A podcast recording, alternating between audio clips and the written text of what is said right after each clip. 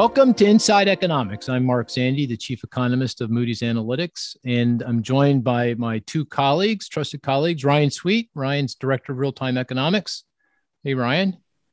Hey, Mark. You're wearing, you're wearing my sweat uh, sh- sweatshirt there, Ryan. Yeah, I know we dress hell? alike. I mean, I'm yeah, going look- casual Friday. You know, I've been waiting I'm- for Biden to pick his Fed chair, so I'm might as well get comfortable. yeah. Uh, you're gonna have to wait a lot longer. Yeah, Oh, hopefully Now they're saying next, next week. week. Yep. And and the listener, that's that's an interloper. She's like diving right in. Yeah. That's Diane. That's Diane Swonk. Yeah, but uh, we're going to introduce her formally in just a minute. But I have to introduce Chris. Chris, Diane. Chris is very quiet. He looks like James Bond over here, doesn't oh he? my goodness.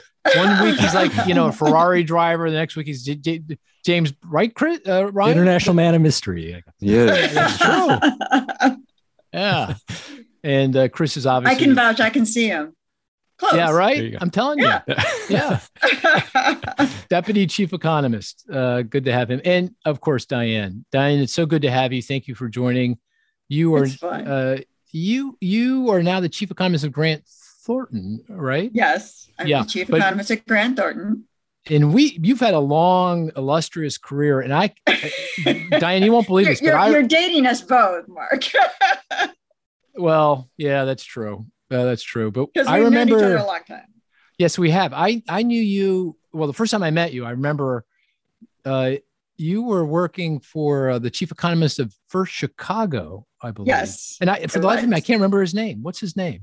Jim Annable. Oh, Jim Annable. Yeah. Yes, Yeah. he was my mentor. Yes, yes, Yeah. yes. And we reported to Bill McDonough, who was Oh, is it- is vice that right? chairman of the bank, who became president of the New York Fed. Yeah. Yeah. Oh, I didn't know that. That's interesting. Yeah, I got my first bonus ever and my first a note from Bill. Um, my first year on the job, I did a big study and he wrote me a special note telling me how good it was. It was great. Oh, and that's wonderful. Doubled my bonus the next year. So that was really great. that's even better. That's even Yeah. better. And you, you and I were. Well, I'm not going to say when that was, but uh, we were a lo- long, long time ago. we were focused on regional economics and yes, part we were both in part regional yeah because at that time it was the breakdown of inter uh, it was the advent of interstate banking and all the banks were trying to figure out how to And I was in the middle of all the strategy on that. Yes. And I was looking at, I was specialist on the Midwest economy. You know, I started out, Mark, um, I moved from uh, Ann Arbor to Chicago. And they said, well, you're from Detroit, you know, the auto industry. And I'm like, I don't know the auto industry. And actually, I do because I've, I've been walking production plants since I was two years old because my dad worked at GM and my stepfather worked at Ford. So oh, I knew wow. a lot more about it than I realized, but that was the first thing they said. You're an auto analyst. That's your that's your thing. Because just because of where I was from, the Detroit area. well i mean the auto industry was is big now but back then it dr- drove the economic train right i mean It was it was huge. I, I remember this will really date me, Mark. I remember when um, the 1986 tax reform went in, uh-huh and I we used to watch the ticker. It was Right. printed out on paper. The 10 day auto sales reports. i remember that and Yeah. auto sales skyrocketed because the tax reform didn't allow consumers after December to deduct the interest on their oh that's um, right auto loans on their taxes anymore. so everyone That's when, and then in. you got the switch to home equity lines of credit became really big. But that was, um, I started in September 1985. So wow well you just dated yourself so I did Yeah. just date myself, Yeah. but I, I, Well, I did my undergraduate and graduate degree really quickly. And so I started at 23. So I'm 59. is that right i did Yes. wow my And then I did another graduate degree at, at Chicago, but All right. Well, that that switch over to home equity that worked out really well, didn't it? Uh, I remember raising Great red move. flags about it in the 80s and in the early 90s. Hey, there's a lot of this, this, this stuff's going on like crazy here. I remember, I remember back in the day, and I, I shouldn't digress this much, but I was working on our credit card portfolio, which was a wonderful thing, all this real time data. And I said, Well, wait a minute here. Don't you have any linkage? You guys are giving people home equity lines of credit and credit cards when you give them a, a mortgage in the early 90s. And I said, You know, don't you have any linkage here in terms of defaults? Because, you know, they're linked. They're like, oh, people will never default on their house. So always pay their house. And I'm like, that that's ridiculous. and I said, no, they'll keep their credit lines going longer. Yeah. Because they want access to credit and it takes longer to foreclose a house. And well, oh, well. here's a story for you, Diane, that you may not know. Uh, the company I started with uh, my brother, and you may remember Paul Getman, who's now retired. He Paul came to me and said, "Let's start a company." And I said to him, "Okay, Paul, I'll do it if we get a, a consulting project." And uh, uh, so I uh, we started uh, looking around for projects. I wrote a proposal then like one week later to First Chicago, oh, the wow. credit card, the credit card company. Yeah, and it was uh, a project around uh, determining the effectiveness of their marketing for cash advances, you know, on credit cards. Yeah, yeah, yeah. And we we literally got the project two days later. I could not believe it. Like I Oh, said, I thought there's no way this is going to happen. I'm going to. Oh, they had, I mean, I, back in the day, I mean, I, I know some of the inside of, I mean, I loved our credit card people. I, I used to go out, we had a separate facility. Did you ever visit it? yeah, oh yeah, in Elgin. It was in You know, Elgin, yeah, Illinois. with the yeah. waterfalls and the ducks yeah, and yeah, childcare. And I mean, the Yeah. margins in credit card were really huge. Oh, Those guys were making tons of money. It was just something else. Yeah. And um, I knew them all really well. And um, I mean, I just, it would always stun me how I was never allowed to talk at the time about the margins that we were making or predatory lending or anything like that because uh, it wasn't predatory lending. It was just we got really good margins. I mean, was fine line, Diane. Fine line. yeah, yeah. it was it was incredible though when you work with the credit card people you're like i mean and they had casual days before anyone did i mean this was in the 90s i mean early 90s and stuff it was Yeah. Well, here's the thing: you had for Chicago at the time. Remember this: had seven million cardholders. We got tapes for all seven million cardholders delivered through I the mail. I think I can't remember. we we put them up on the computers at Penn, University of Pennsylvania, their their mainframe, and we that's what we processed it. And that's we had pro- yeah can you yeah. believe it? We had access to the information for seven million people. Oh, We- I, yeah. I mean, The- it's one of the things that gave me a huge edge for a long time because I would get comps all across the country of what was going on. And we didn't have big data in the way we do now that you can get this credit card data, but I had a lot of information that Yeah. gave me incredible insights. And it wasn't Well- as real time as it is now, but yeah, they're pretty lax about it. Yeah. Well, that that that was yeah. That the one implication is you got data. The other implication is really you've got yeah, yeah, it's pretty lax. I yeah, I- Yeah, and, pretty know, it lax. doesn't the I mean, company yeah. doesn't exist anymore. But Can you imagine that? Morgan Chase. yeah. We were the biggest uh, processor of data, I think, in the East Coast that year. So Yeah, it was like, yeah. right. Anyway, uh, we dig- we definitely digress. We, so, de- we definitely digress. yeah, it was- but that, all good stuff because it's relevant to the topic of the of the big Yes, topic of the day, and that's very. the consumer, which we're going to talk about in a few minutes. But so okay, you were for Chicago, and then and then what? What, what happened after that? um, I went to Mesirow Financial, so 30 Oh, years Mesirow, in right. finance. And actually, Yep. I have one of, in my house. Uh, I have a house in Michigan because I'm from Michigan. It's only an hour and 10 from where I am right now. And I'm going there later after this. No, Um, but um, it has a cup. It's moodies.com. do you really? Yes, I have one of your old cups. Yeah, yeah. Mark in the house. And and We thought I- we were going to make a fortune on those, by the way, Diane. Yeah, Oh, yeah, selling I'm those, sure. selling I'm those sure. uh, trinkets. Yeah. Well, and actually, you know, I mean, I don't know if you remember this, but one of my son's best friends ended up working for you. He went to Berkeley, um, working with your brother. And Who's that? Um, uh, you Colby. Oh yeah, Colby sure. Lewis. Yeah, he's really Colby, good. Yeah, I mean, good. since kindergarten, we still know Yep. Colby. My, Yep. And I mean, he's like another son to me.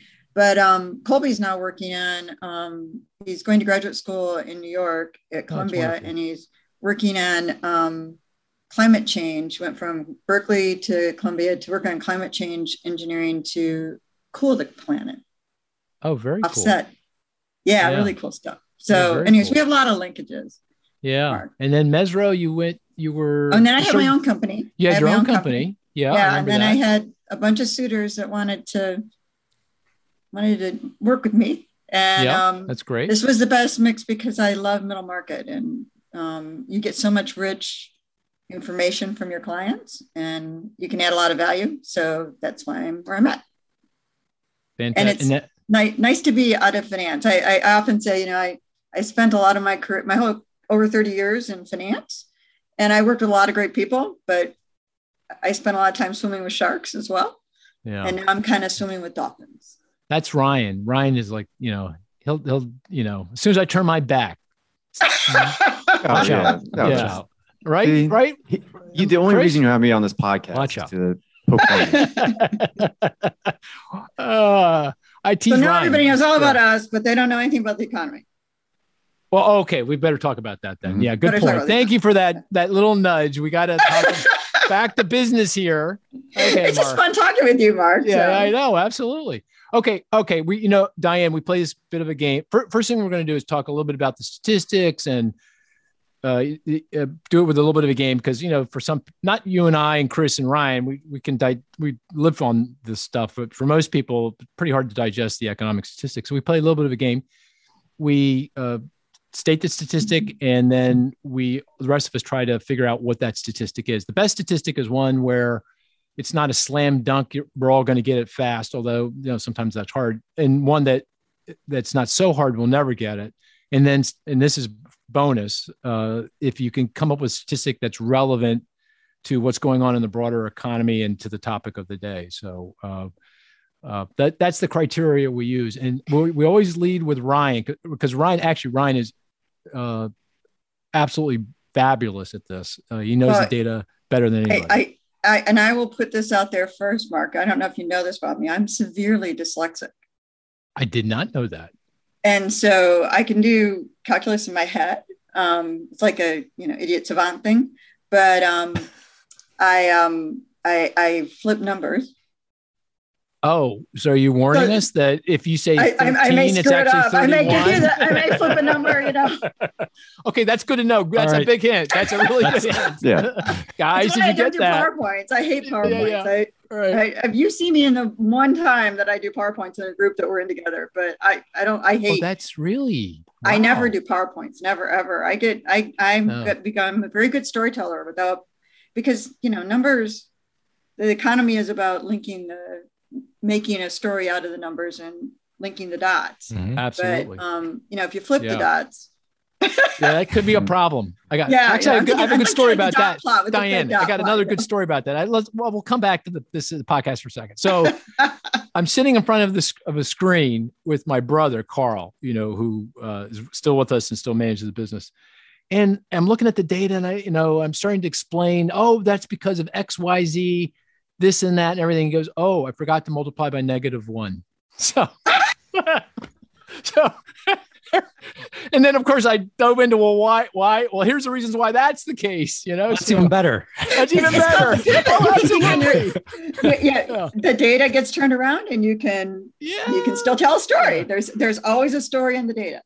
And Listener, there's I think we, pe- there's people behind cut- the numbers. Which we is, should I cut think- that out. I think, Ben. No, I'm only kidding, listener. Yeah. We're, we're going to Yeah. keep that in. Yeah. Anyway. But you know, there's also I mean, people also forget there's people behind the numbers. I know this Mhm. seems kind True. of trite, but people always think we're thinking, you know, when they talk to us, they what's the first Yeah. question you always get, Mark? What is the stock market going to do? And like that's Yeah. like the last question you want to answer. yeah. But the real question, I mean, you guys, right? It's in the I mean, the real issue is like Diane, nobody- what's the stock market going to do, Diane? No. I mean, but you know, isn't isn't the real There goes question the we all script. really there goes the script. Oh, but we, we well, actually we're going to come back to that though. You can't talk about the consumer without talking about asset values, right? Well, So- you have to talk about that, but but that's but that's Yeah, different. good but it it Yeah. but it you know, but the uh, issue is that we're all talking about collective human behavior, and whereas Mm-hmm. On average behavior going to go, and it matters on average versus not on average as well. yeah, So, absolutely. Okay, Ryan, down to business. Mm. Give us a good All right. statistic. All right, I got two numbers for you. Two. Okay. Yep. oh no, I'm going to write them down, since, and I'll probably write them down backwards. Yeah. fire away. Fire away, Ryan. All right, down 28,000 and down 28,000. 47,250. Okay. Uh, initial unemployment claims down over the last four weeks. Yeah. Uh, I knew it was Right? Yeah. Oh, okay. Okay. Wait, wait, wait. Is What? that right, Ryan? Yes, that is correct. Where's the cowbell, I'll Ryan? get it. God. Get the cowbell, Ryan. Diane, you got to admit that's an amazing feat I that, just did. that was really good, Mark. I'm I'm And very- I- and- I, I and- was and like, I- it's good. I, I know it- you got it. Did it good. We need Wow, that was impressive. That was quick. I did. More Where's the cowbell. cowbell? It's right here. Okay, ring More it. Go ahead. more Hey, ring cowbell. Good lord. One of my favorite Oh. Saturday Night Lives ever. Oh yeah, that's a great Saturday Night Live. I missed that one. And what? Re- Yeah, what are you talking Oh, about? no. Yeah, I don't know. When we're done this, Really? Google more cowbell Oh, you have SNL. You have to. Oh, my really? God. Okay. okay. Oh, my. God. All right. It- Okay. Okay. Like from 2001 or something or 2002. It's Will Ferrell. It's great. It's a great Classic. one. Oh, Will oh my Ferrell. gosh. Yeah. Oh, It is yeah. phenomenal. He makes me laugh out loud. Yeah. Yep. So Uh, okay. So what, what's the deal on the uh, UI claims? Uh, you know, why'd you pick that one, Ryan? Uh, initial claims from employment insurance. Well, the labor market's picking back up. I mean, we Mm. remember we talked about October was a good job number, but November should be even better. Um, so if you plug that into our employment, you know, our real time, our high frequency employment uh, models, 650,000 to 700,000 Hmm. job growth in Really? November. Yep. And, and remember, we're going to get some seasonal issues because of pull forward hiring because of the uh, Right. early holiday shopping. so it could yeah. be a really good number. Yep. You know, except Uh, usually says 10,000 Deere workers in manufacturing, but that's pretty small. Yep. It's funny. Two weeks ago, I would have said, "Oh, that's so great, fantastic," and now I, I say, "Oh, that's great and fantastic." Then I go, "Oh, now people are going to worry about inflation." You know, was the what's the inflationary Yep. Yep. implications of all that growth, which we'll come back to. We should Yeah. come back to that. Yeah. But that's a good one. And what you had, the other one was, is that continuing claims? The one that was down. Ah, uh, so you only got one. You get you get 50% credit. Uh, Okay. the other one was the four week moving average in initial claims. So Oh. both are important. So Oh, because yeah. you know weekly you can get a lot of volatility. yeah, right. Smooth it out, and it still was a really good number. In and the number was 268, I think, right? 268,000 for the week. On the week. Yeah. on the week. and Chris, you always point to this. The what's the uh, kind of the stake in the ground for the economy back, you know, kind of in full swing? What would be UI claims If we're below 250, below we're 250? a solid. Although ground. there's, you know, there's there's some.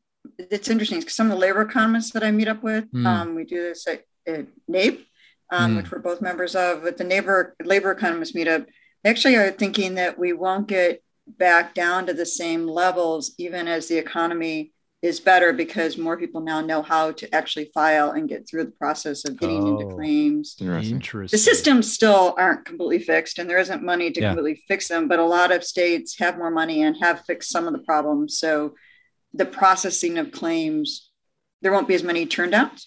So it won't mean that we have necessarily higher claims. It's just that the equilibrium level could have been. A lot of people didn't get claims that should have gotten claims before. Right. in- Right, in well, unemployment yeah, good point. insurance. In pre-pandemic, in the height of the strength of the labor market, we were what what 210, 220? Oh, it's below 200. Yeah. It's Was it below- you below were below 200? that. Did we get got below south of 200? 200. Mhm. No, we did. Okay. All right. So we're not we're not there yet, but uh, we're No. definitely moving in the right direction. So the economy feels like it it's strong, solid, producing jobs. You're saying mm-hmm. 650, 700 so far. Obviously, that can change given That can data. change, but yeah, it's gonna be a good number. That's the employment number for the month of November. Yeah, Yeah. that comes out Correct. two weeks from couple now, weeks. Yep. December 3rd. December 3rd. Okay. Okay. Good. Employment Chris, days, I know. Chris, you're up, man. Got a good one. All right. I got a good one.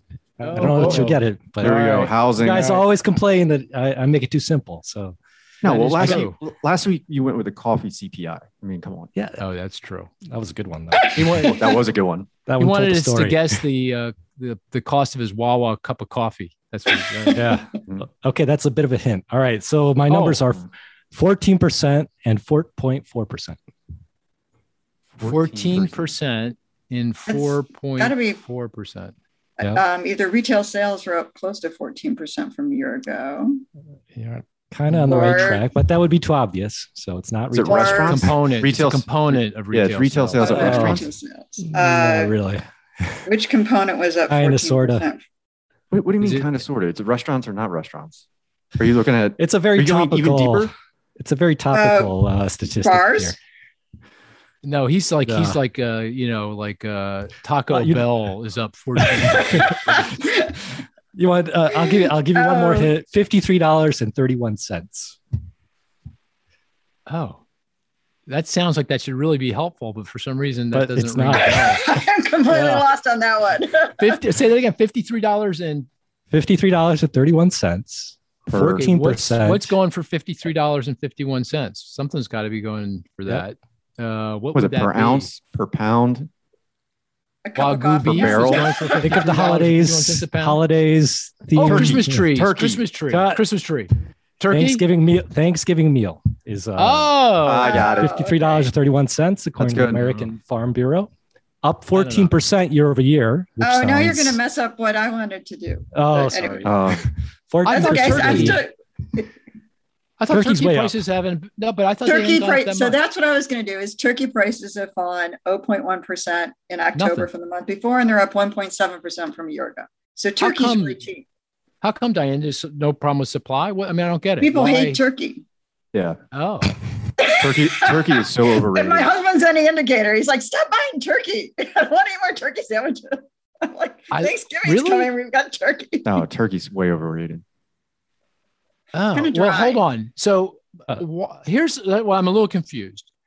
Lots of food prices are up. And and all the protein prices are up. Yeah, lot, but and not if it- turkey. and I so the narrative up in my the narrative in my mind was a Mm. lot of that's transportation costs, right? Right. That, Right. but why not? Why, if that were the case, why wouldn't turkey prices be up? I have no Demand's idea. down. It's it's da- fell in October and it's up Yeah. only 1.7 percent from Yeah, a year ago in bizarre. October, which is you know really low.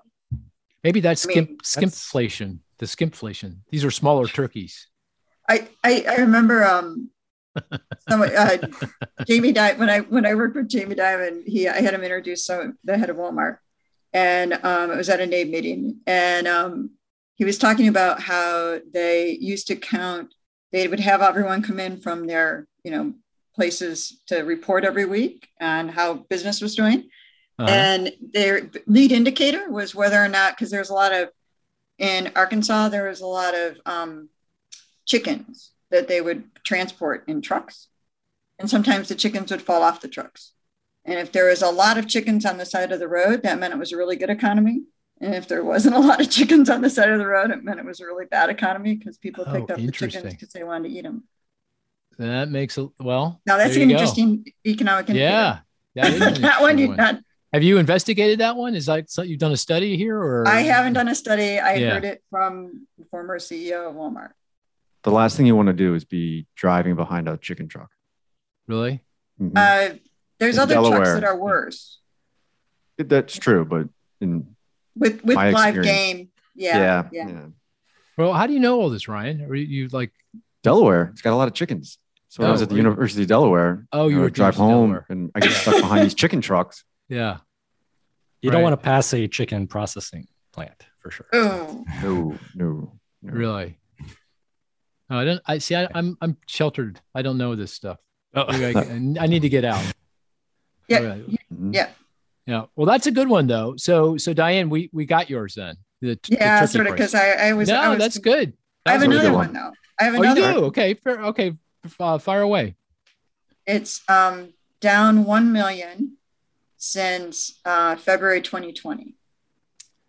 Down one million. Would that be since February of 2020?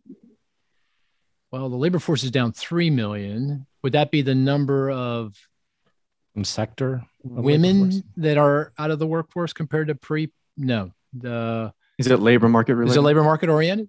Oh, Okay. it is. Okay. Are we on First, track? I would here? do a Are we- labor market one. Yeah. Are we in the right ball in the same? Are we thinking the right? This is the right way. um, it- of. It's sort of. It it it Yeah. could be. yeah. It's okay. You don't have to tell us anymore. it- okay. what about is it? Is it a million people in leisure and hospitality? It's Not a million hosp- people. It's down a million.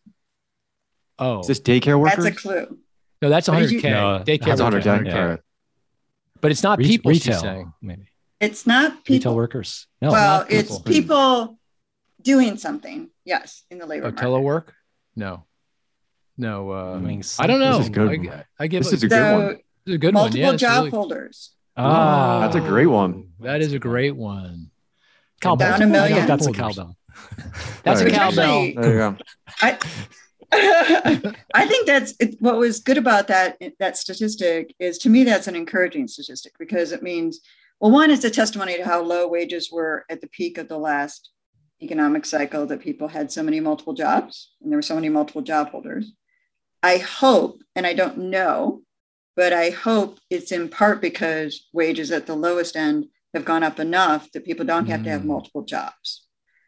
I don't know that yet. We'll have to test that and see how that holds going forward. But um, you know, that people had to have multiple jobs. And that Yeah. also means there's fewer people working, you know, Yeah. all these staggered shifts and stuff like that. It's really nuts um, to have to have all these jobs.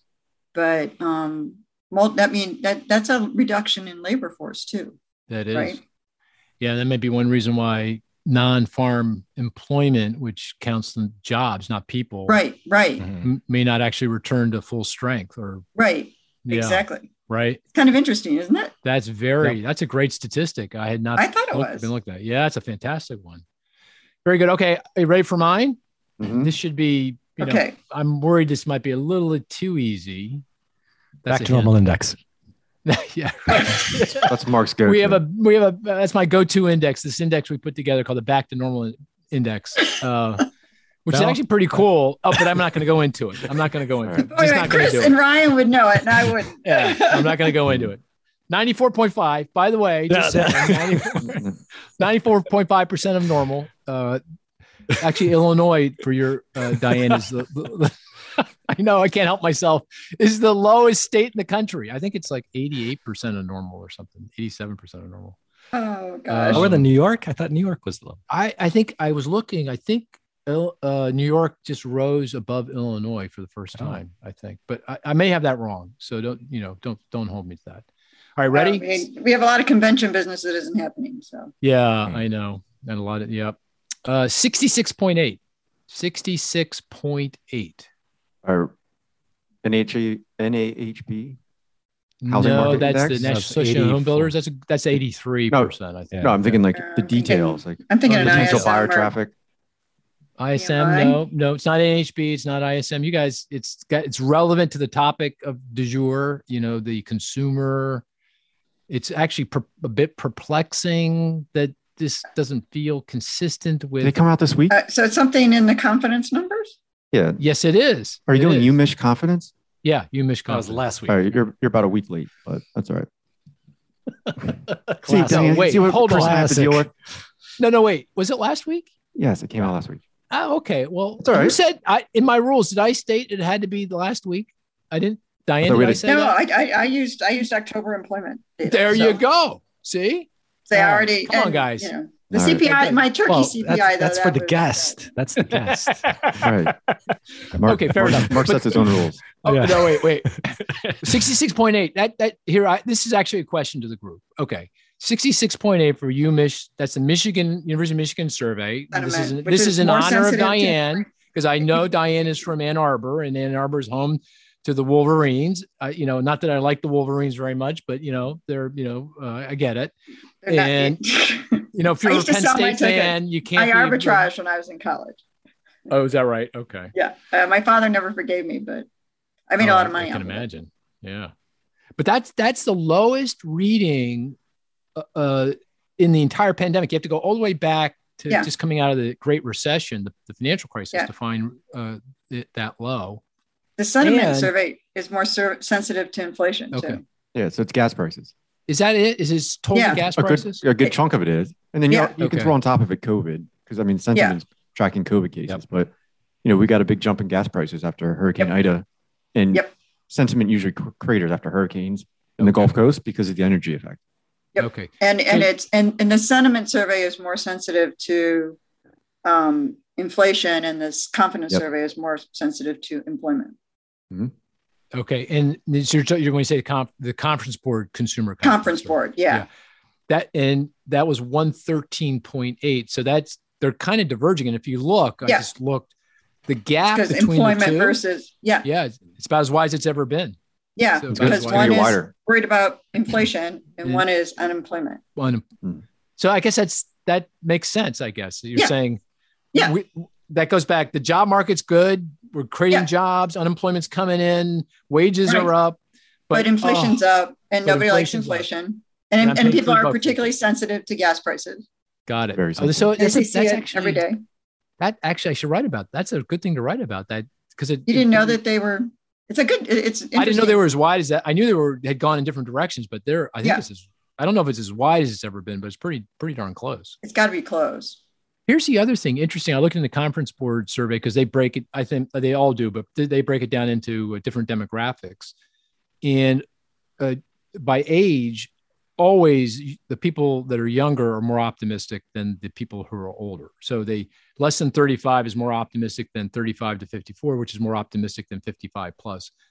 But in in the current in the last month, the people who are in the middle, the 35 to 54, are actually most depressed. It's because the older people are actually almost going in recent months have been more optimistic than they are. It's very, yeah. very interesting. Well, they can retire. To, they got net That's worth. what it is. Yeah. They can retire and and the ones in the middle are working like crazy and yeah. not too happy, even though they're getting wages, they're not too happy. And they also, you know, I mean, millennials are I have I so my kids debate whether they're millennials or they're Gen Z. And I can tell one is a millennial, one's a Gen Z, but they don't like that breakoff. but um because why don't why because like... well my son he he doesn't want to be a gen z. He wants to be a millennial i see. he wants to be a millennial. Mm, yeah. but um uh but i you know it's there there the anxiety levels i looked at the household pulse survey and the anxiety levels of um, the youngest in our um, population and it goes uh, it diminishes by age are the highest among young. It's like 40% huh. have anxiety or depression right now hmm. which is mm-hmm. right. it's not great not great so Ryan, never, never, yeah, they've never seen they have never seen inflation the millennials or even some of the oh, no. yeah, yeah so no, this is like they, a shock to them it's like i, I have to point. tell them stories about what it was like yeah right so so the boomers the guys over 55 women over 55 they're they're good because they're stocks and housing and asset values and everything's good. The young people, they're uh, benefiting from the surge in wages and the tight labor market.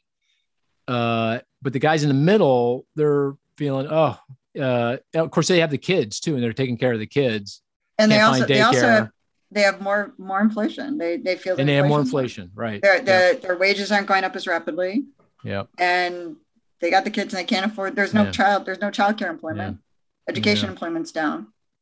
Yeah, Chris and I maybe both of us are probably pulling down the University of Michigan and conference board because we're taking care of our three little our little kids. Don't give me that, Ryan. You love it. It's a joke. Yes, I love it. Yes, I love my children. you know, my my everybody has those days though. I well, my kids uh. always go back to because um, I was in the World Trade Center. I was responsible for NABE being in the World Trade Center, yeah. and actually, my cancers this year were because of the World Trade Center. But um, I my kids always go back to that age. Um, they were three and six um, in 9-11. and um, my son said to me, "I'm as he came back from school and went online. He said, "You know, mom, if we had been three and six, we wouldn't have made it to four and seven. yeah. Yeah, you wrote a great book after. I think everyone should. Uh, you wrote a really very good book, great book. People should read after your experience of 9/11 because people don't know this, but NABE, the National Association of Business Economics, at the time it was Business Economists, I think, had their. No, we had just changed the name. Oh, you I just was, changed the name. Yeah, yeah. Right. Were you president then, or? Um, I was. It was. I was on my way to presidency. Yeah, I was, asked, in, I was asked to be president of NABE when I was, um, or to do the annual meeting, which was on my route to presidency when I was eight and a half months pregnant with my son. Is that right? Wow. Wow. Yeah. Yeah. And you accepted. Wow. Okay. Yeah. Well, anyway, so they, this is the Marriott Hotel in the bottom of the World Trade. And I actually had four people there. Four, I think yeah. four or five had a booth there. We were a young company, really. And we were just, yeah. uh, and boy, that was harrowing. And you, of course, you described your experiences, which were very harrowing at the time. So, very very good book for people to read to get a sense of the just how scary that that that time was. Uh, very yeah. very scary. Anyway, uh, big topic, consumer. So yes. let's uh, let's begin this way. Uh, this, how are you feeling? How do you think the consumer is doing? American consumer is doing? Uh, how would you characterize things? Well, you know, it's interesting because I mean, you you laid it out well and primed it up, uh, Mark, with the dissonance between the consumer confidence survey, employment doing well, and they're angry about inflation they're angry, but they're spending anyways. I mean, they're you know spending like banshees right now. I mean, it, you know, they may be angry, but it's not stopping them from spending. And they've got you know, I mean, I do worry about you know disaggregating the data, um, and as we get into the end of the year, how much savings there is left among those households who are still unemployed, but um, you know they've got a tailwind in terms of their balance sheets. They got a lot of net worth, and they're getting their net worth. What's so different now, in as opposed to 2008, 2009, is they're house rich as well. Yeah, and absolutely. and that is something that you know spreads across a lot more households than just equities. And of course, you know, we don't want them cashing in their houses, but they also pay down their credit card bills. And so they they've got they've got some wiggle room and cushion to spend pretty aggressively, even though they're not too happy about the inflation situation. Do you, do you do like a forecast? A lot of like a lot of other economists for holiday sales. Like, what are Christmas? So, so if uh, the Wall Street Journal calls up and say, "Hey, Diane, what are Christmas sales going to be this year?" What do you say? Do you, do you have? Yeah. I you know I, I did one every single year for many years, and I did look at the data this year since we were going to talk about it because I Yeah. I did it annually for like twenty some odd years. Uh, so it's not something I ha- it's something I have done a lot of, but the comps, even after adjusting for inflation, are the strongest I've ever seen.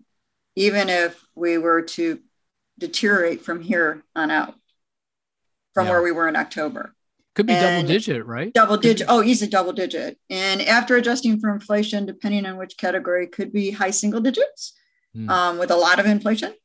Um, so that's just stunning to see the kinds of gains in and even the online spending the comps get harder because we spent so much online last year but even that you would have to really crater it like crazy to not have still a really good year Yeah, it, Now- it's the numbers are really really good and it's not just base effects. Meaning, last Christmas wasn't great, but it wasn't bad. It was like no no i mean it, it was yeah, we, we did slow down as we went into the end of the year. Remember, we almost and, and I think you you and I were sort of on the same page on that because we had a Yeah. negative print on employment. We really needed that. oh, that. that's right. That's right. December was negative. December, yeah. December was a contraction in employment, Yeah. Mhm. and people were running out of their money, and the food bank lines were getting longer, and it was crazy. It was it was a hard Mhm. time, and we were going Mhm. into the you know we didn't have we, we had just gotten vaccines in November, um, but they started and they started giving them out I think in late November, but um, you know that it was a hard it was it was hard, but it wasn't contracting. But we could have we could have gone into another recession if we had not gotten that uh, on December 27th, the 600 billion. Yeah, that was that uh, the kind of the quiet package that got through because I think because of the It actually lapsed a day. oh, oh, is that right? Is that Yeah. it? Oh, The previous president didn't sign it on time, waited a day to sign it. Right. But then they decided not to let all the benefits lapse, anyways. They grandfathered Okay. everyone in. so is that what you say? The previous president. So that's how you handle that then. Yes. I have not said a president's name in a very long time. that's that's interesting. Oh, that's great. Uh, that's good to hear. That's, White that's a good House, administration, president. Uh-huh. Yeah, got it. Got it. Um, now, if you look at over, correct me if I'm wrong, but if you look at overall consumer spending, so holiday sales, that's basically stuff. You know, that's Right. goods. clothing and Except for except for restaurants and bars. except for restaurants and bars. Uh, so it's kind of goods stuff. You know, you know that's all been juiced up by the pandemic. We've been Right. at home. Uh, obviously, travel and other healthcare and other fin- kinds of uh, services we've been not spending on. So if you take the total consumer spending and you look at it, it it still doesn't feel like it's quite back to where it would be if there had not been a pandemic. Is that a fair characterization? Yeah, Yeah, absolutely. Because we haven't pivoted. I mean, and I, I wonder too, I mean, this is interesting because as, you know, a firm that's um, professional services, consulting firm, you know, tax audit advisory, we used to have people on the road all the time traveling, but we have to reduce our carbon footprint. Hmm. And one of the biggest ways to do that is to reduce your office footprint and to reduce air travel. And of course, we discovered things that you don't need to do because of this world. You can do, you know, Hmm. virtually. Right. Um, and so, um, and every other major professional services firm is in the same place we are. And so some of these things, you wonder what they're going to become instead, but you know, it, it does, it's accelerated digitization, but it's also because of climate change and concerns about the climate.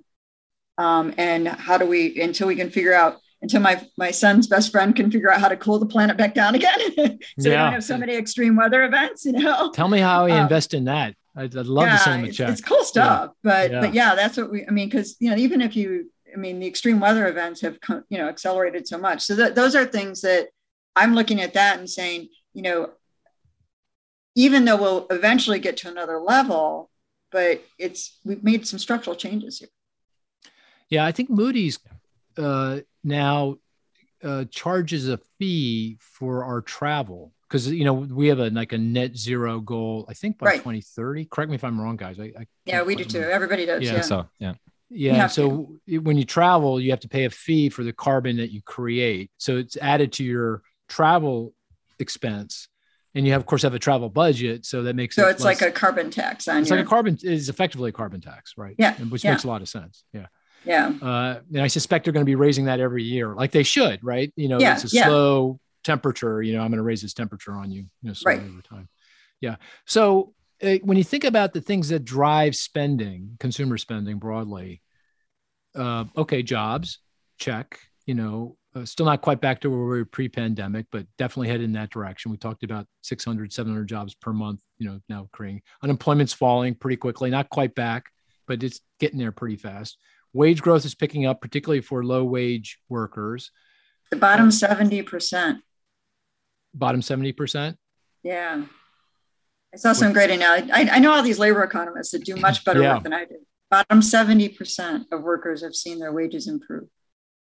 From, you mean the, the rate of growth in the wages Real wages. accelerated and real, Yeah, oh, real, real wages. Really? Have improved. Okay. That's Yeah. surprising.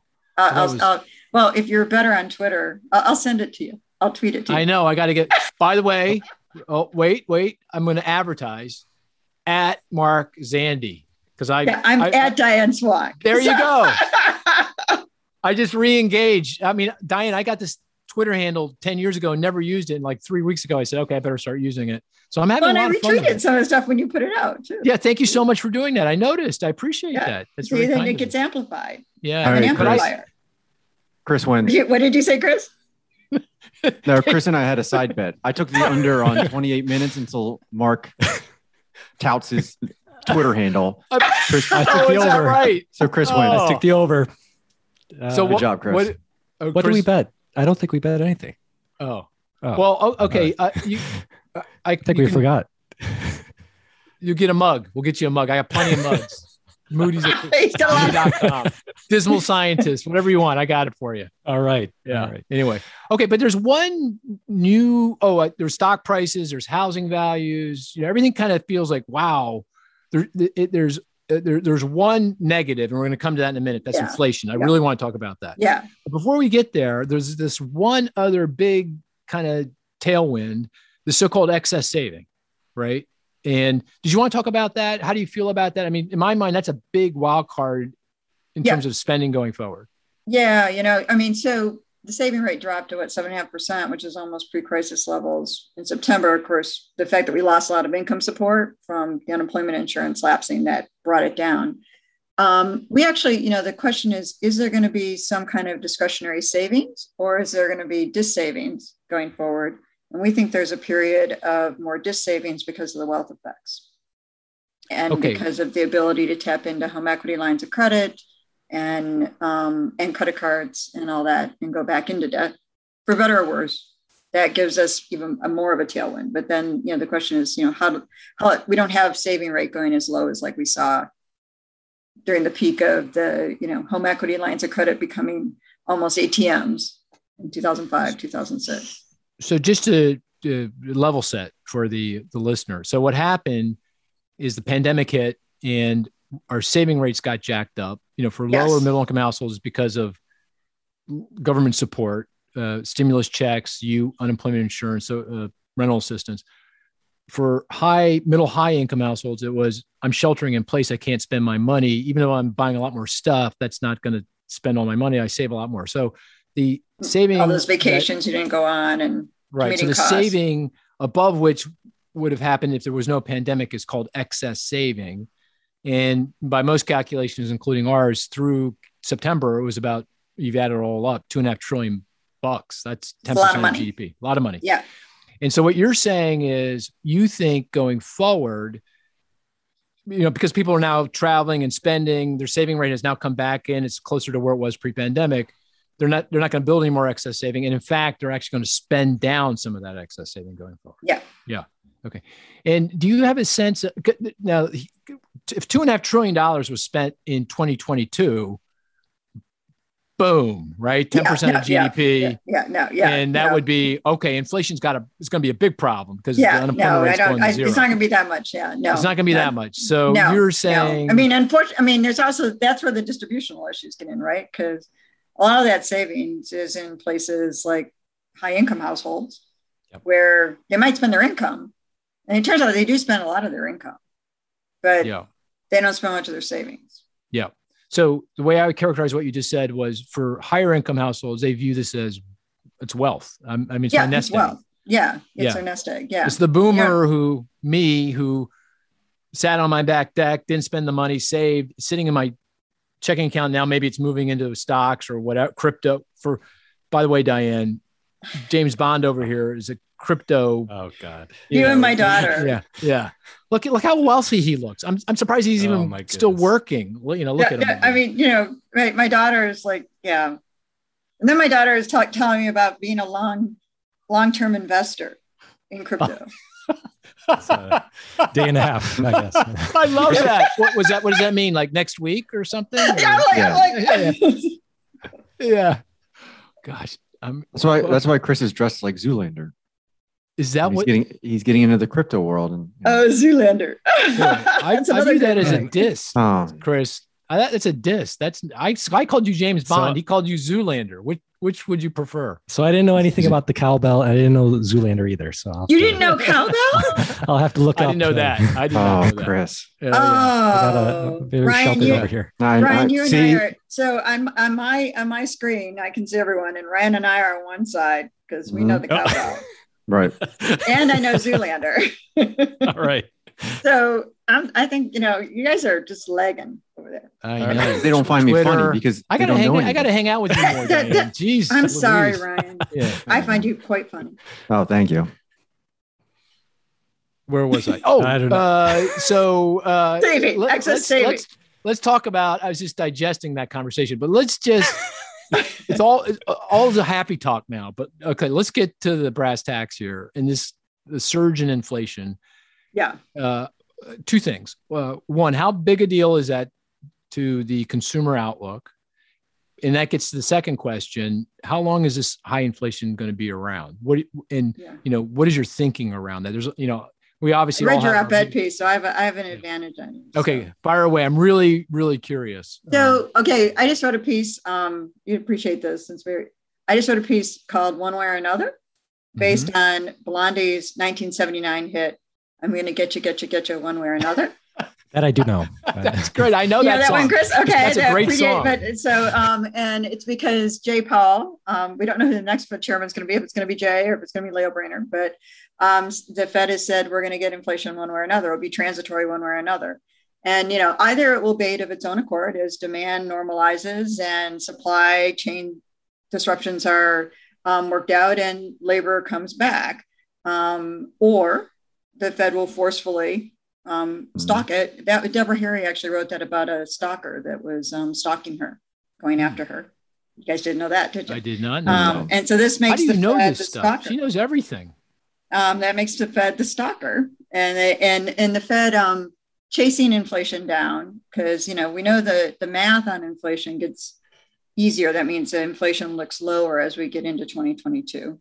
I actually do think that there's, um, I'm a little more worried than you are about the residual shelter cost inflation and medical cost inflation that we're going to get underlying inflation in 2022 in the second half. And, and I'm afraid, I'm worried that the Fed, in reaction, um, inflation is going to get worse before it gets better, first of all.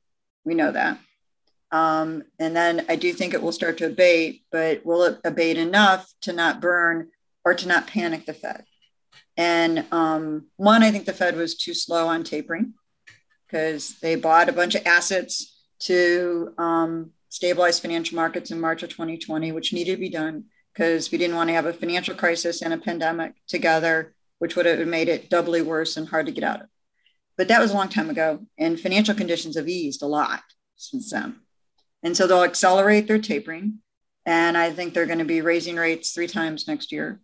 My worry is that instead of being, um, Powell has said, that Chair Powell, Jay has said, he will um, be patient but not hesitate to raise rates, and that the Fed will be patient but not hesitant. I worry that the Fed will not be prudent and will panic. And central bankers are hardwired to uh, fight inflation. They've been raising rates on and preempting a non existent inflation for 30 years. And they haven't chased inflation down since the 1980s. And my concern is be careful what you wish for on low inflation because the Fed may overshoot and get us into a boom bust situation.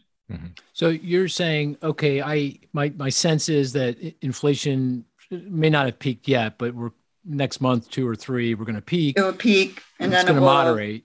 Moderate, yes. But it may um, and supply may... chain bottlenecks. I mean, one of the big uncertainties, and you know, you're, you're right with me. I mean, the course of the virus determines the course of the economy, and Delta wave exacerbated inflation pressures even as it slowed down consumer spending because of the supply chain disruptions. And we've got another wave out there, and Europe's going into mitigation efforts right now. Um, Germany is, and um, the UK are hitting Austria. some trouble. Austria. Austria, just yeah, big one in Austria.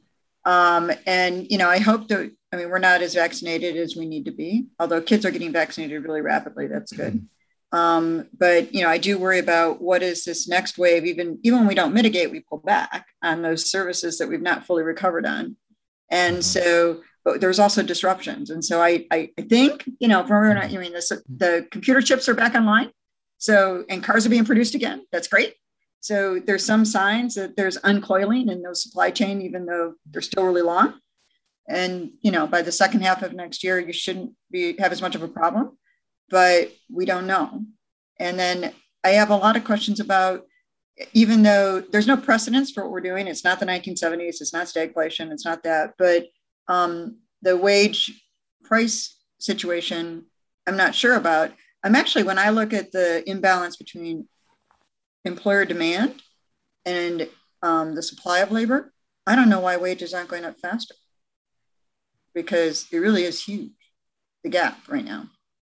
And I don't know exactly how that gets resolved, but um, I do worry that in the midst of all this, some higher interest rates will be justified the question is, will it be a situation where the Fed actually achieves a soft landing? I, I, sort of liken this environment to I remember during the financial crisis, it felt like I was forecasting standing on fault lines, trying to get my footing. This is like quicksand. Every time you think you have a tether to pull yourself out, you get back in again good, because good something metaphor. changes mm-hmm. with the pandemic. And, you know, that's, um, it's humbling. And I don't, you know, I mean, a lot of people in the Fed are my friends, and I I admire them, and I'm glad they have to make the decisions, and I don't. But um, I also know they're hardwired to worry about inflation. That's their job at the end of the day. And even though they want a full and inclusive recovery in employment, um, as we talked about earlier, it may not be that in the overall level of numbers. If people don't have multiple jo- jobs, the payroll numbers could be distorted by that. Um, and I and the other issue is that they could go too far.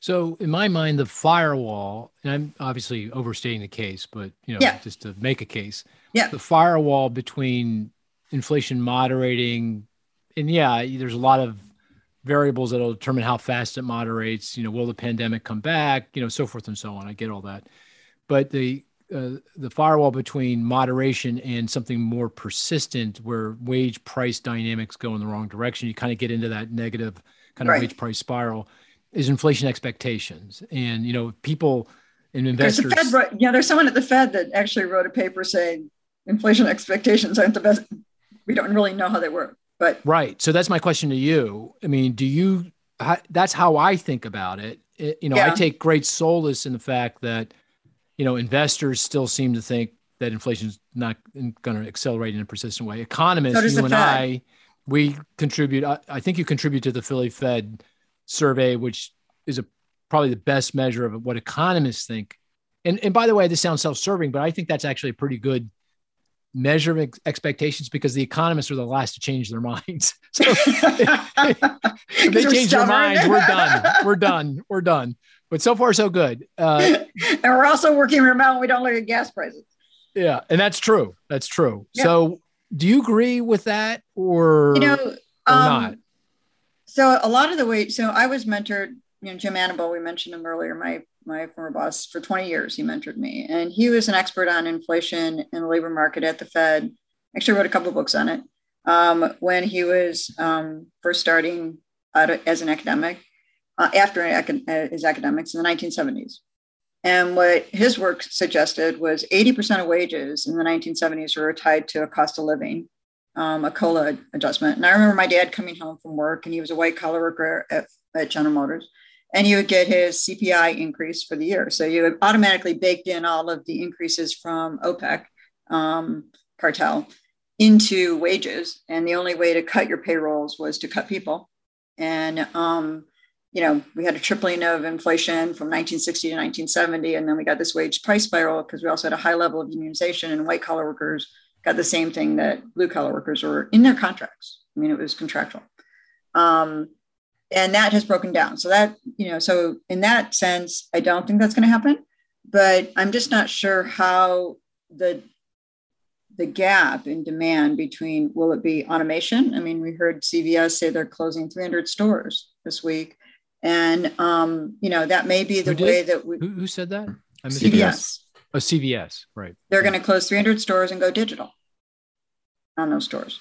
Hmm. Um, and you know, I do think that we're going to see more and more employment. It is actually happening that more and more employment is concentrated at large retail, tech-savvy behemoths that can take advantage of productivity, and that makes me sort of less worried about inflation. That um, I also think they they're fairly effective at not allowing unionization, and people we can debate whether that's good, bad, or indifferent, but Mhm. um, they have algorithms that, that they detect it to try to head it off. Um, but that concentration at the large monopsonies, I think, will eventually slow down and break, stop us from becoming anything like the 70s. So I'm not worried about that kind of wage price spiral. I don't put it in the same form of expectations. Um, because you know if firms can't pay it then they won't and if they decide it's not worth it then they won't but um, I, I'm not sure though how long it's going to take us to get from here to there and what that transition is going to look like. Right.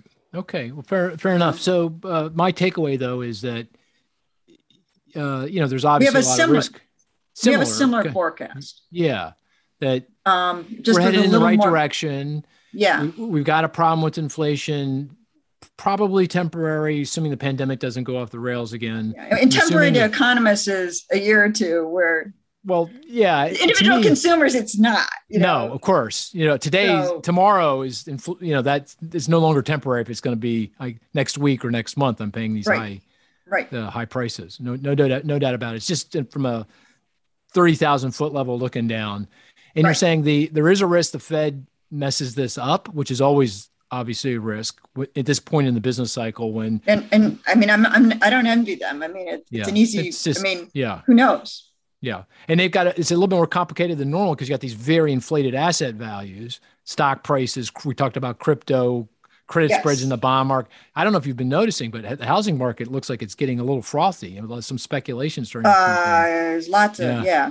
Yeah, yeah, it wasn't the case that. six, 12 months ago from my eye, but now I'm seeing a lot of flipping. Yeah. It's yeah, and, and the investors coming in flipping to rent. yeah, exactly. Mhm. Flipping. Yeah, exactly. Yeah, So- you know, if, if, if you Google in Houston, it's such a huge thing in Houston. Hmm. It, it's like that's a huge business. For some reason, Houston is a huge market for the flip to rent market. Buy it, buy it, and flip it to rent. I mean, it's Yeah. it's it's um. short-term So- rental, like a Airbnb, Airbnb, B and B. No, it's people Long- renting because they can't afford. Oh, is that what you're saying? I see. Oh, yeah, Yeah. for sure. Yeah, right. Because they're getting No, the I rents mean- have gone skyward here. So Yeah. Yeah, and Right. you know the rents on. I mean, we've also seen the rents even in the urban areas because young people have returned.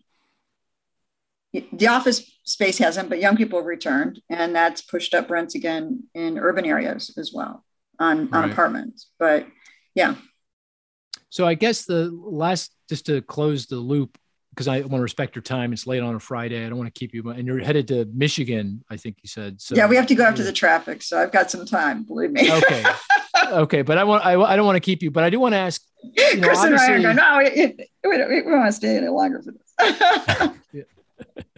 I'm sorry, I missed that.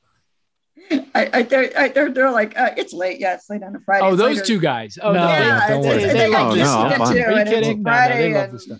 Yeah. holiday week. He We've got the uh, post podcast. Uh, Chris doesn't respect boundaries. You know, he's like tweeting me, uh, not tweeting, emailing me at all hours of the day. You know, and he expects a response right away. Mhm. Oh, just replying to you. Chris is tough. Yeah. I, I Um, I've been up every day this week at three in the morning, and Ooh. I I do send my people emails at three in the morning, but I don't send them text because they get up for text. So Oh, that's good to know. But that's a little scary that you're up at three in the morning doing emails. But I, I was I was actually Yeah. I, I write I write whole five thousand or three thousand word documents on my iPhone. that is amazing. Google Google That Docs. is amazing. Don't get any ideas, Mark. No, no, I can't. If Do you, that. if you start There's no texting way. Chris and I No, at no. midnight, it's not, Yeah. not going to end well. No, but Orion answers emails at all time of the day, no matter Yeah. when it is. I mean, literally. For sure. I'm, I'm telling you, Diane, he's mm. Do, do you have a do you have a thing that goes off? I turn you can turn it off. I, Yeah, I you can turn it off. silent. yeah, I mean, and I Ryan, told Ryan people, responds no matter what. Yeah. I, don't, I, Oh, I I actually don't ask- have the email on my phone. Oh, you don't? No. wow. Ah. So you're on the PC all the time? You're looking at the PC at wow. yeah, midnight? I want to stay married because if I had it on my phone, I would just Oh, be constantly doing stuff. So, Yeah. yeah, point. Um, But I you're did still wanna one- responding all the time. Yeah, I know. I asked, want to ask one last question uh, around the consumer. Obviously, there's been this massive shift from services to durable goods. Do you think we're in store for a period when there's going to be a very significant weakening in durable goods spending? Because maybe not for autos, but for many other, because there I expect there's some pent up demand. But for other stuff, I'd call it spent up demand. We have yeah. I've got I got three propane heater. Talk about carbon footprint. Three propane heaters down on my back deck over here. I got two. Uh, you know what do you call them? Uh, water. Uh, what do you call those things? Where you uh, Power washer. Power washers. Two power washers. Uh, I won't have to buy a power washer until well, I'll, I'll be dead by then. So Why, why do you have two power washers? To clean the other one. Uh, well, I'll tell you what. It's a long story. All right, all right. I just didn't, I just didn't understand why you have two power washers. That's, that's right. Exactly. Come on, Ryan. Actually, you Yeah. know, there's there's on Craigslist, there's a lot of boats and jet skis and Really? Yeah, yeah, yeah. So 'Cause, I- you know, everyone got boats when they got their second houses or they're And, going and to a dog. Airbnb. Everyone got a dog. Yeah, dog, and, well, that's actually it's really hard. My my daughter trains dogs. She's in graduate school, but she she's like trained, you know, for blind epileptics and stuff and PTSD dogs. Not our dog, the dog No. that she got when she was 18 and brought home. She didn't train him. He trained Hmm. my husband. But um his name is Bear. But um she's she but she's really worried about all the people that are now returning animals to the shelters. Yeah, Ryan was telling you. Ryan's wife is a vet, and she's Oh, saying the same thing. Yeah. and there's not Yeah, enough she's vets really out there. concerned. She's busy. She's, She's probably swamped. busier than you are. She's very busy. Yep. She works way harder than I do. So, do you think there's going to be a backside to all this, where there's going to be, you know, pretty weak building material and supply? I mean, all these Well, retailers there- that are reporting great earnings now. Yeah, there's I a know. backside to It's- it's- this. Yeah, there's a backside. There is a backside to and that and that's Yeah. you know again it gets into it gets into that bullwhip effect too because people are double ordering. Yeah. And that and that means we could have an overhang. So what I'm also worried about is an overhang of inventories in 2023 that we have to work through, and we could see some real discounting then. So be careful what you wish for. Yeah, exactly. That's that's Ryan's I mean that that, that's point. sort of yeah. the flip side of this, right? And and that's what you know. I think there's a the signals on demand are being distorted by the fact that you know I know builders who've gone out to Home Depot to buy the appliances they were waiting for that won't come in until January, right. and they want to finish the house and sell it and you know give it to it's pre-sold and get it off their their balance sheet and get the cash and get on to the next one. And so but they're double ordering. When you double order like that you've got an impulse through the retail sector and the wholesale side. And at some point in time we're going to have too many inventories Yep. and we got a lot of stuff that people won't want Well, we got a lot to talk lot about. Diane. We're going to have you back to talk about that and you know, about all our stuff and how we get rid All of all our our stuff, stuff. yeah. hey, uh, since we got Diane, last question uh, uh, to you, Chris or Ryan. Did, there was anything you were wondering about that I didn't get to or didn't ask Diane about that you want like, answers they're like, to? no, we already know way too much about her. There, Chris, go ahead. I, I can't think of anything. You Yeah. really Okay. covered the gamut. It was a great the ground. That's good. conversation. It was great. it It was a was a good conversation. fantastic Yeah, it was great. conversation. That- You you were so Well, you engaging and, and so lovely, and it's just a pleasure to chat with you. So thank you oh, it's fun to talk with you too, Yeah, Mark. you're I mean, best. you know, and and we've known each other almost our whole A career. long time. Yep, a long time. Yeah, indeed. Well, hopefully many more years too, Diane. So and thank and now you know I, I have your I have your Moody's your old mug. I'm going to send you a new one, by the way. And it, w- I, w- that would be yeah. great. Yeah, I would, I I mean, would love to definitely, it. definitely, We'll definitely. have it's going to have Mark's Twitter handle on it. Uh, you're right, Brian. I know. I'm shameless. I'm shameless. That's all right. Uh, Um, um, you guys have to go look up Cowbell, Cowbell, Saturday Night Live. Oh, you definitely. have yes. to watch it immediately. Yeah. because if you don't, I, I mean, my daughter, at, she was the, for a while, she was the head biologist. Um, or- well, she's a, she is a biologist. She was head of a brewery's, their entire quality control and also the, um, doing testing all the, the beer and bacteria and all that kind of stuff. And um, they always would say um, more cowbell, and she didn't know where it came from. So I played it for her. And she's like, "Oh my god, I'm never going to be able to listen to that song again without saying Mhm. more cowbell." And Ryan knows exactly what I'm talking I about. know. But it is Oh, I got to go listen. Carl Quintanilla, who I just love, um, on CNBC. He tweeted out the more cow. He tweeted it out on its anniversary. Its 20 year anniversary, I think. Oh, is that right? Yeah, I definitely got. I, I love Will think- Ferrell. He makes me Is laugh it out loud. Christopher Walken? Who's in the? Who's yeah, in Christopher it? Right? Walken. Yeah, it's Christopher, Christopher Walken. Walken. too. Oh, Yeah. oh, this sounds a classic. It's it's Yeah. amazing. It's Why would But amazing. Di- Diane's right. It's amazing. It ruins this song. Like whenever you Oh. hear it, you're just forever.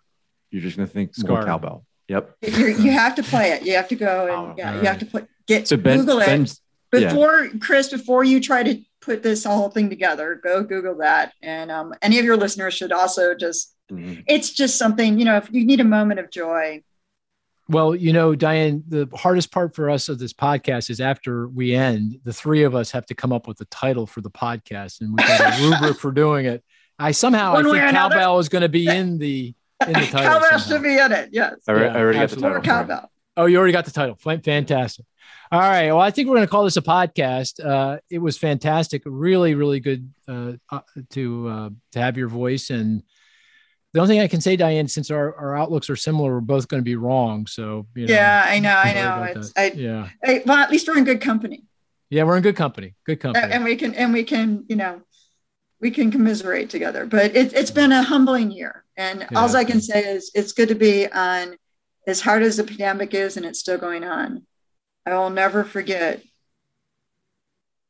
what a gut punch it was seeing the claims go up so quickly and the jobs go so quickly, and just how devastating that was. oh and yeah. to at least be at a place where there's some hope on the horizon is a good thing to do. And for me personally, having 11 surgical procedures and six major surgeries, Hmm. and so far beating cancer through the pandemic, and um, it's just a good place to be right now. Well, you're strong, and thank goodness for that. Amen. It was good to hear. Yeah. Good to have you. Thank you Yeah. so much. And Good we'll call that a podcast. Take care now.